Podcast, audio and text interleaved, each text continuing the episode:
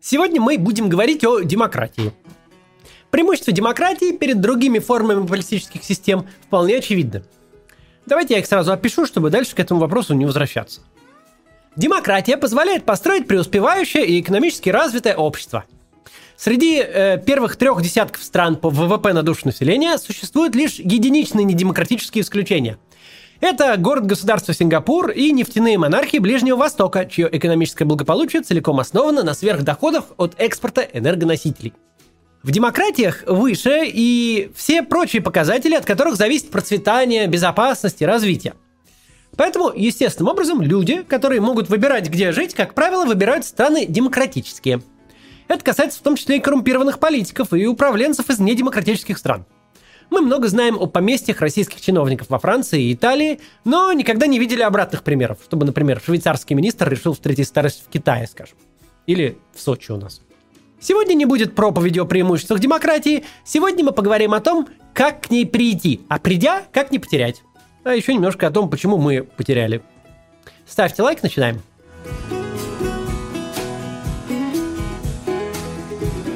Авторитарное государство всегда несет в себе ряд неприятных для гражданина дефектов.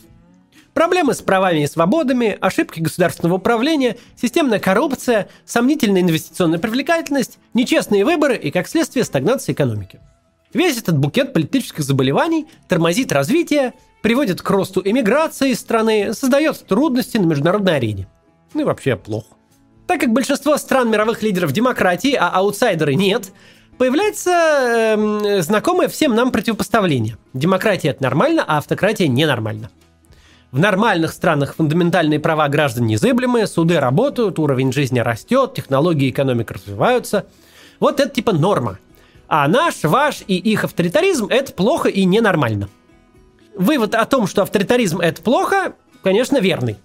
Общество в целом и каждый гражданин в частности в таком государстве сильно проигрывают – Выигрывает только узкая группа людей из окружения авторитарного правителя. Но если посмотреть на статистику, то мы обнаружим, что автократии формируются гораздо чаще, чем демократии. Согласно рейтингу демократии The Economist, только 75 стран из 167 демократические. Причем только 21 из них – это полноценные либеральные демократии. То есть, ну, совершенные демократии. Ранее считалось, что демократизация – это закономерная и обязательная ступень в развитии страны – ну, типа, развитие государства рассматривалось строго линейно и эволюционно, и считалось, что вершина развития обязательно демократия. Типа, все страны к ней придут, даже если ничего не делать. А можно попробовать убрать царя или диктатора внешними силами и таким образом ускорить демократизацию. Этого ожидали э, сторонники теории экспорта демократии, например, после вторжения Соединенных Штатов в Афганистан и Ирак. Но это не универсальное правило, что очень хорошо видно по постсоветским или постколониальным странам. Давайте возьмем для примера Беларусь и Эстонию. В начале 90-х, после развала СССР, они стартовали примерно из равного положения с точки зрения политического устройства. Но очень скоро их пути очень серьезно разошлись, и в плане развития демократии они сейчас очень далеки друг от друга. Если открыть карту исследования свободы в мире от Freedom House, практически весь Ближний Восток, постсоветское пространство, Азию, Африку, примерно половину Латинской Америки составляют страны несвободные или частично свободные. Внезапно оказалось, что независимо от экономических, культурных и территориальных позиций страны, политический режим может до бесконечности болтаться от диктатора к диктатору. Идея обреченности э, на демократию стала пересматриваться. Все больше внимания уделялось тому, что именно нужно сделать, чтобы успешно демократию построить. По умолчанию, и если ничего не делать, страна чаще всего развивается по авторитарному сценарию, что и случилось с Россией. И только определенные факторы могут это изменить. С разочарованием в теории демократизации как неизбежного процесса пришлось пересмотреть вопрос э, того, что такое статистически нормальное развитие страны вообще. Россия и другие автократии долгое время рассматривались как отклонение от нормы, э, но считалось, что они неизбежно вслед за остальными странами придут к норме, то есть к демократии. Это оказалось не совсем так. Чаще всего, если не прилагать усилий, государство увязнет в автократии, как огород зарастает сорняками, если за ним не следить, э, так и государство вот падают в авторитаризм. Это отчасти противоречит тому, на чем стояла политическая наука последние десятилетия, но, видимо, так и есть. Хороший пример тут Венгрия. В десятых годах после прихода к власти Виктора Орбана демократическая до того времени страна начала медленно сползать в авторитаризм. В итоге все пришло к тому, что Орбан обладает почти неограниченной властью. Мы уже поняли, что если вообще ничего не делать, демократия сама себя не построит. Осталось разобраться, что же помогает процессу демократизации. Во многих сложных системах и программах предусмотрена так называемая защита от дурака от очевидно неверных действий при использовании. Для того, чтобы создать устойчивое демократическое государство, нужно действовать примерно так же – строить защитные институты. Институты должны быть рассчитаны даже не на дурака, а на недобросовестного политика, который хочет захватить власть чтобы у него просто ничего не получилось, не было такой возможности. И мы с вами совсем недавно наблюдали такой пример. Уже догадались, наверное, о ком я. Пока, прикиньте, сначала посмотрите рекламу, не перематывая, пожалуйста. Не так давно я упоминал о Генрихе Шлимане, археологе и полиглоте. Да, если вы не знали, тот самый Шлиман, который раскопал Трою, знал не меньше 15 языков – Иногда он прибегал к помощи учителей, но в основном занимался самостоятельно. Покупал учебники, читал художественную литературу, общался с носителями языка. Забавная история вышла у Шлимана с русским языком, который он тоже знал. Одна из книг, которую он купил для изучения русского, оказалась сборником нецензурных стихов. Согласно своей методике, Шлиман заучил слова из него и сразу же опробовал их на заезжих торговцев из России. Вышло смешно, но Шлимана это совершенно не обескуражило. Он никогда не боялся говорить на изученном языке. Счастью, в наше время к таким хитроумным способам прибегать не нужно. Э, можно просто зарегистрироваться в Кэмбле и общаться по-английски с иностранцами сколько угодно и в любой момент. Кэмбли – это платформа по поиску репетиторов разговорного английского. Никаких скучных упражнений, заданий и зубрежки тут нет. Только живое общение. Просто заходите и выбираете себе преподавателя. Тут есть фильтр по уровню английского, по произношению, даже по характеру. Можно найти, кто свободен прямо сейчас, и сразу же созвониться. А можно подобрать человека с такими же интересами, как у вас. Вот Шлиман мог бы найти себе собеседника для разговора об археологии. Согласитесь, гораздо веселее учить английский, когда изучаемая тема тебя занимает. А если одних только разговоров вам недостаточно, у Кэмбли есть тематические курсы. Для тех, кто оформил подписку, они бесплатные. Чтобы вы могли попробовать все возможности Кэмбли, у меня есть для вас промокод на бесплатное 10-минутное занятие – чтобы им воспользоваться, надо просто зарегистрироваться, никаких платежных данных вводить не надо. Попробуйте, и учите английский с иностранцами в Кэмбле. Возвращаемся к теме демократии. Я говорил о том, что в развитых демократических системах есть защитные институты, которые не позволяют одному человеку узурпировать власть. Очень показательный пример в этом плане – история с попыткой Трампа переизбраться на второй срок – Политическая система Соединенных Штатов смогла весьма просто справиться с бывшим президентом и с легкостью отфутболила его попытки захватить власть после проигранных выборов. Сейчас в Соединенных Штатах новый президент. А про Трампа и про то, как он пытался оспорить выборы, никто и не помнит. А ведь Трамп мог стать американским автократом, но не стал. Как и никто не станет, потому что Штаты – хорошо защищенная демократия с системой сдержек и противовесов и большим кредитом доверия к своим институтам. Существует несколько факторов, которые помогают авторитарным системам перейти к демократии и потом уже сохранять устойчивость системы. Это общественные движения, международное влияние, чрезмерная идеологизация внутри автократии и влияние бизнеса. Давайте рассмотрим каждый фактор подробнее. Первый фактор – общественные движения. Различные объединения отстаивают существующие права на свободу слова, на прозрачность государственных структур, честные выборы и так далее – и даже создают запрос на новые, как это ранее делали суфражистки, отстоявшие право женщин голосовать. Сейчас чем-то подобным занимаются экологические активисты. Все это укрепляет демократию и делает ее устойчивее. Неадекватные законы и управленческие провалы вызывают реакцию общества. Эм, с ним приходится с обществом вести диалог. Мирный протест, петиции, статьи в независимых СМИ, давление общественных организаций, судебные дела ставят под сомнение возможность переизбираться для политиков и тем самым помогают им поддерживать связь с обществом. Второй фактор – внешнее воздействие со стороны состоявшихся демократий. Они могут вводить санкции или, наоборот, организовывать программы помощи. Такое воздействие может ускорять демократические процессы и способствовать устойчивости демократии. Но это работает только если внутри самого общества есть желание и возможности для построения демократии. За нас и без нас никто ничего не сделает. В качестве примера, когда внешнее влияние успешно способствовало демократизации, можно привести Германию. После падения режима Гитлера, в результате поражения во Второй мировой войне, Германия была разделена на сферы влияния – западную и восточную, советскую.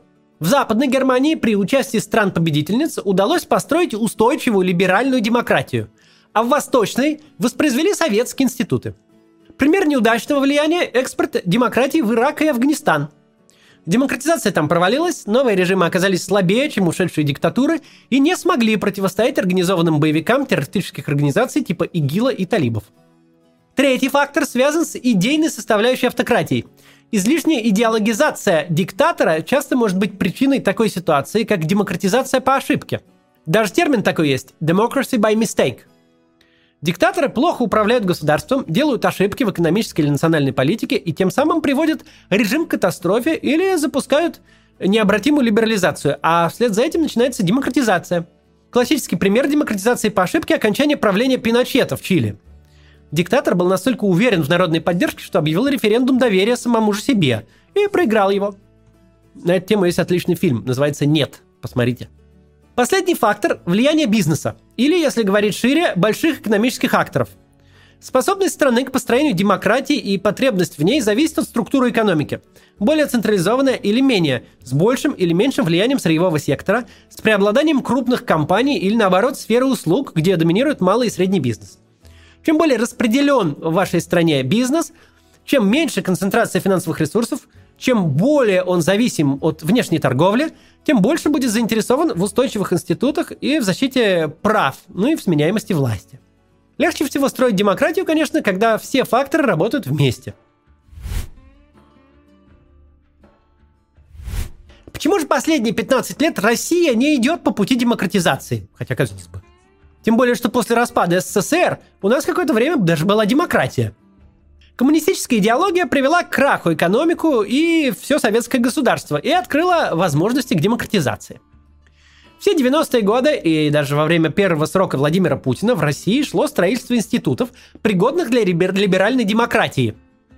Строили их не просто из стремления все делать правильно, а потому что было понятно, что иначе экономика страны развиваться не будет – Реформировалась налоговая система, появлялись цивилизованные методы решения гражданских споров, шла судебная реформа, стало намного проще вести бизнес, были устранены многие устаревшие нормы. Но в середине нулевых резко подскочили цены на нефть, и строительство институтов свернули, а потом и вовсе разрушили многое из того, что уже успели построить. Потому что экономика росла главным образом за счет избытка нефтедолларов. Наша страна попала в так называемую ловушку средних доходов – Правительство встало перед выбором либо продолжить либеральные реформы и, возможно, потерять власть на честных выборах, либо сохранить власть гарантированно, но отказаться от экономического роста. Проще говоря, либо власть, либо рост. Ну и выбрали, конечно, власть. У нас были хорошие возможности и неплохие стартовые позиции для построения демократии. Но на этом пути страна столкнулась с большими трудностями. В 1993 году между парламентом и президентом возникло противостояние. Вооруженные сторонники Верховного Совета попытались захватить Останкина – в результате боев в Москве погибло много людей. В Москву пришлось вводить армию, а Верховный Совет расстреляли из танков. Об этом, кстати, у меня есть отдельный видос, посмотрите. Конфликт закончился принятием новой конституции, по которой президент получил гораздо более широкие полномочия. Да, Ельцин не стал или не смог э, с помощью этих полномочий строить личную автократию, но он создал такие правила игры, которые э, сделали демократию уязвимой, если бы к власти пришел недобросовестный президент – Путин оказался как раз э, из тех, кто стремится забрать власть по максимуму. Его избрание стало во многом губительно для демократизации. И дело не в том, что он какой-то особенно выдающийся злодей. Дело в неправильных институтах, которые не защитили демократию от плохого президента. Кроме того, если в 90-е деньги давали власть, грубо говоря, олигархи финансировали выборы, то в нулевые власть стала давать деньги, приносить деньги – Началось слияние власти и собственности. Экономика все больше переходила в руки государственных компаний и лояльных Путину олигархов. Дело Ходорковского, самый известный пример, кроме вопросов контроля ресурсов, конечно, имело и политическую подоплеку. Но важно зафиксировать, когда крупнейшая нефтяная компания страны переходит под контроль государства, это снижает конкуренцию на рынке. А когда снижается конкуренция на рынке, это негативно сказывается и на демократии в стране. Сформировалась политическая и финансовая элита, более-менее согласная с установленными авторитарными правилами игры – Сопротивление со стороны общества тогда было еще весьма слабым и не могло этому противостоять. За 10 лет не сумела вырасти и окрепнуть ни одной автономной от власти общественной организации федерального масштаба, например, партии или независимого профсоюзного движения. Тем временем, благодаря либеральным реформам и высоким ценам на нефть, благосостояние граждан начало быстро, резко расти, и они замкнулись на своей частной жизни. Им было просто не до Путина. Они совсем недавно пережили тяжелейший трансформационный кризис 90-х и теперь просто хотели пожить в свое удовольствие.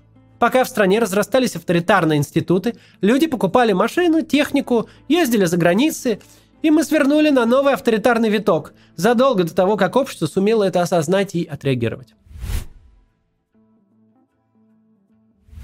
Провал демократизации сразу после распада СССР не означает, что демократия в России невозможна. У нас были неплохие стартовые позиции, но недостаточно сдерживающих факторов, поэтому наша страна не сумела создать устойчивую демократию и разрослась у нас автократия. По ряду экономических и социальных причин мы попали как раз э, в мировой мейнстрим. Так что Россия страна статистически вполне обычная. Не висит над нами никакое проклятие, и шанс все еще есть. Еще одна позитивная новость заключается в том, что персоналистские автократии, в отличие от демократий, не бывают устойчивыми. Повернуть время вспять и из устойчивой демократии сделать авторитарное государство практически невозможно. А вот правильно использовать окно возможностей в пошатнувшемся авторитаризме, чтобы сделать демократию, куда более реально. Персоналистские автократии имеют фундаментальный недостаток, из-за которого они не могут быть стабильны. Ни один автократ, каким бы сильным, волевым и гениальным он бы ни был, не может править вечно. Рано или поздно он обязательно устанет, заболеет, сойдет с ума или скончается. Это закон природы – и тогда неизбежно встанет вопрос, а что дальше? В автократии, не основанной на э, единственной личности, есть какие-то процедуры передачи власти. Ну, например, верхушка партии закулисно выбирает нового лидера. Но в стране, где автократ всю власть замкнул на себе, практически не может получиться нормального транзита. Вся система выстроена вокруг него. Нельзя заменить одного автократа на другого, как нельзя заменить основание пирамиды, не разрушив всю пирамиду. Поэтому, когда что-то случается с таким автократом, обычно это означает конец всей системы, которую он выстроил. Кроме того, любое авторитарное государство держится на совокупности лжи, страха и экономического процветания. Два из этих оснований в России уже фактически выбиты. Наша экономика стагнирует и находится сейчас на уровне 2008 года. Падение доходов и уровня жизни более чем ощутимо по всей стране. Ложь также исчерпала себя. Государственная пропаганда работает все хуже, Альтернативные источники информации и то, что происходит в обычной жизни, лучшее лекарство от лжи, оторванных от реальности пропагандистов. Экономист Сергей Гуриев с коллегами несколько лет назад опубликовал исследование, из которого видно, что развитие мобильного интернета очень снижает уровень доверия к властям. С каждым новым кризисом, когда человек остается один на один с бедой, а по телевизору говорят о победах в Сирии, о Крыме и о преодолении пандемии, верить лжи все сложнее. Остается только страх, и сейчас это последнее основание эксплуатируют по полной но на нем невероятно сложно продержаться долго. Все это вместе конструкция очень неустойчивая и неприятная как для автократа, так и для элит. Диктатора все менее выгодно поддерживать, пока элита внутри себя раскалывается на тех, кто готов ждать дальше, и тех, для кого издержки слишком высоки, общество, брошенное один на один со всеми своими трудностями, учится быть автономным, отстаивать свои права и объединяться. Несмотря на то, что за прошедшие с развала СССР 30 лет в руководстве страны победило стремление не допустить никаких перемен, такая политика едва ли возможна в длительной перспективе. Автократию сложно прогнозировать. Мы не можем знать, когда у нас снова появится возможность повернуть к демократии, завтра или через 5 лет. Но рано или поздно она появится. Да, возможность это еще не гарантия, что демократия будет построена, но Россия сейчас это идейно и интеллектуально совсем другое общество – умнее, сложнее, опытнее, чем 30 лет назад. Конечно, тяжело будет проводить сложные реформы. Тяжело создавать правильные институты, но демократия не рождается сама по себе. У общества всегда есть возможность на новой исторической развилке, даже в худших условиях, добиться установления демократических институтов. Главное пытаться это сделать. Чаще всего, если не прилагать усилий, то в государстве возникает диктатура. Теперь мы с вами знаем, как этого не допустить. До завтра.